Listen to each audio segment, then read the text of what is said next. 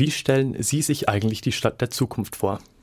So wie die beiden Musiker vielleicht, die in dem Song ein bisschen romantisch von einer idealen Stadt träumen, in der die Menschen freundlich und vertrauensvoll miteinander leben?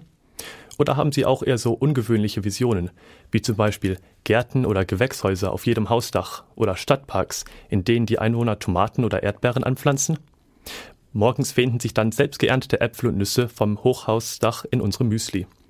Und vielleicht würde uns statt des Postboten eine surrende Drohne die Zeitung direkt durchs Küchenfenster auf den Frühstückstisch liefern. Doch der Begriff Stadt der Zukunft, der beflügelt nicht nur zu diesen kreativen Gedankenspielereien, er stellt uns ganz konkret vor jede Menge Herausforderungen. Demografischer Wandel, Energieversorgung, Mobilität und, und, und. Im Wissenschaftsjahr 2015 unter dem Motto Zukunft Stadt dreht sich deswegen alles um die Suche nach neuen Strategien und Innovationen für eine lebenswerte Stadt. An dieser Suche beteiligt ist auch die Helmholtz Stadtforschungsinitiative, koordiniert am KIT. Was das Besondere an dieser Initiative ist und welchen Herausforderungen sich ein Stadtforscher stellen muss, Darüber hat Katrin Kreusel mit dem Projektleiter der Helmholtz Stadtforschungsinitiative gesprochen, Dr. Karl Friedrich Zieghan. Er ist Leiter des Bereichs Natürliche und gebaute Umwelt am KIT und gehört zu den rund 100 Experten der nationalen Plattform Zukunftsstadt. Vor mehr als zwei Jahren hat die Bundesregierung die nationale Plattform Zukunftsstadt ins Leben gerufen. Ziel die Entwicklung neuer Strategien für Forschung und Innovation zum Thema nachhaltige Stadtentwicklung. In welcher Stadt wollen wir leben? Mit dieser Frage haben sich rund 100 Experten aus Wissenschaft, Kommunen, Wirtschaft, Gesellschaft und Politik in verschiedenen Arbeitskreisen auseinandergesetzt. Einer von ihnen ist Dr. Karl Friedrich Ziegan. Er repräsentiert die Helmholtz-Gemeinschaft im Stakeholder Forum. Das besteht aus rund 30 Vertretern der verschiedenen Interessengruppen. Da waren die Stadtplanungsämter, da war der Oberbürgermeister von Bottrop mit dabei, da waren Firmen mit dabei, Siemens, das eine Steuerungssoftware liefert beispielsweise. Und da war die Gewerkschaft dabei, die Wohnungsbauverbände, das Deutsche Institut für Urbanistik. Und ich zähle das deswegen auf, um zu zeigen, wie breit man an ein Thema Stadtentwicklung herangehen muss. Denn jeder der einzelnen Akteure betrachtet das Thema Zukunftsstadt aus seinem eigenen Blickwinkel und räumt den einzelnen Aspekten eine unterschiedliche Gewichtung ein, sei es nun der Stadtplaner, der Energieversorger oder auch der Atmosphärenforscher. Letzterer weiß zum Beispiel, dass nicht nur Autos und Fabriken zur Luftbelastung beitragen können. Er nimmt auch die Bepflanzung einer Stadt genauer unter die Lupe und untersucht, welche Bäume besonders viele organische Stoffe absondern und dadurch die Luftqualität verschlechtern. Man kann anhand der Vielfalt sehr schnell sehen, dass es sehr schwer ist, ein Idealkonzept für eine Stadt zu entwickeln. Hier werden wir immer unterschiedlichen Bedürfnissen berücksichtigen müssen. Nehmen wir nur mal die unterschiedlichen Bedürfnisse von jüngeren und älteren Bewohnern. Die einen, die älteren Bewohner, die zum Beispiel sehr großen Wert auf Sicherheit legen. Und zwar in zweierlei Richtung Sicherheit aus Unfallsituationen heraus. Die wollen sicher über die Straße gehen können oder sicher in die U-Bahn gehen können und aber auch Sicherheit im Sinne von Angst vor Überfällen. Das ist ein ganz wichtiger Punkt. Sowas muss man wissen, wenn man auf der anderen Seite mit einem Energieeffizienzmanager redet, der sagt, ich könnte doch nachts die Lampen um die Hälfte dimmen, um dabei Strom zu sparen. Eine kurze Antwort auf die Frage, wie die ideale Stadt der Zukunft aussehen könnte, die gibt es also nicht. Auch allein deswegen, weil man in Deutschland ganz unterschiedliche Stadttypen vorfindet. Wir haben in Deutschland alte, sehr alte Städte, tausend Jahre alt und älter. Und wir haben neue Stadtgründungen, aber neu ist ein relativer Begriff. Und dann nehmen wir gerade das Beispiel Karlsruhe, das dieses Jahr seinen 300-jährigen Stadtgeburtstag feiert. Das war eine geplante Stadt auf der grünen Wiese. Die ist anders angelegt. Und ich muss unter Umständen für eine alte Stadt wie Nürnberg ganz andere Konzepte entwickeln wie für eine relativ neue Stadt wie Karlsruhe. Bei uns gibt es ein ganz wichtiges Schlagwort, das heißt Bauen im Bestand. Unsere Städte existieren ja bereits und was wir an Stadtentwicklung und Konzeption uns überlegen, bedeutet, wie kann man in bestehenden Städten die Stadtentwicklung weitertreiben.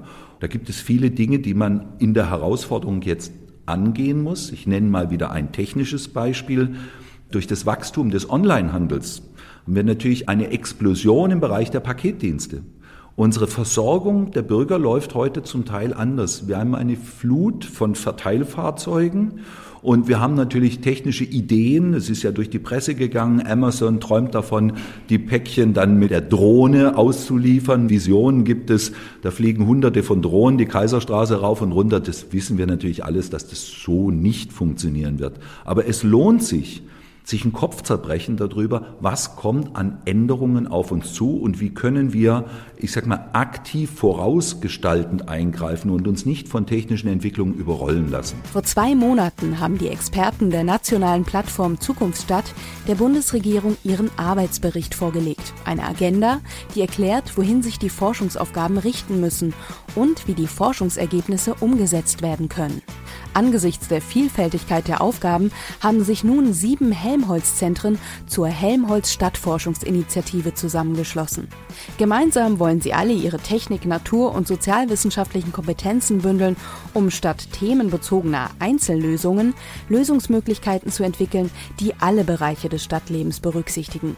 Koordiniert wird das Projekt vom KIT unter der Leitung von Karl Friedrich Ziegan. Wir haben in der Helmholtz-Gemeinschaft natürlich den großen Vorteil, dass wir relativ mittelfristig planen können. Unsere zeitliche Dimension ist eine andere wie bei kurzen Forschungsprojekten, die für ein paar Monate finanziert sind. Was wir im Moment machen, ist, wir schauen äh, als Partner dieser sieben Helmholtz-Zentren und vielleicht kommen noch zwei, drei dazu, uns an, was machen wir eigentlich alle schon zum Thema Stadtentwicklung, Stadtforschung. Diese Stadtforschungsarbeiten, die bereits existieren in den Helmholtz-Zentren, die werden weiterlaufen.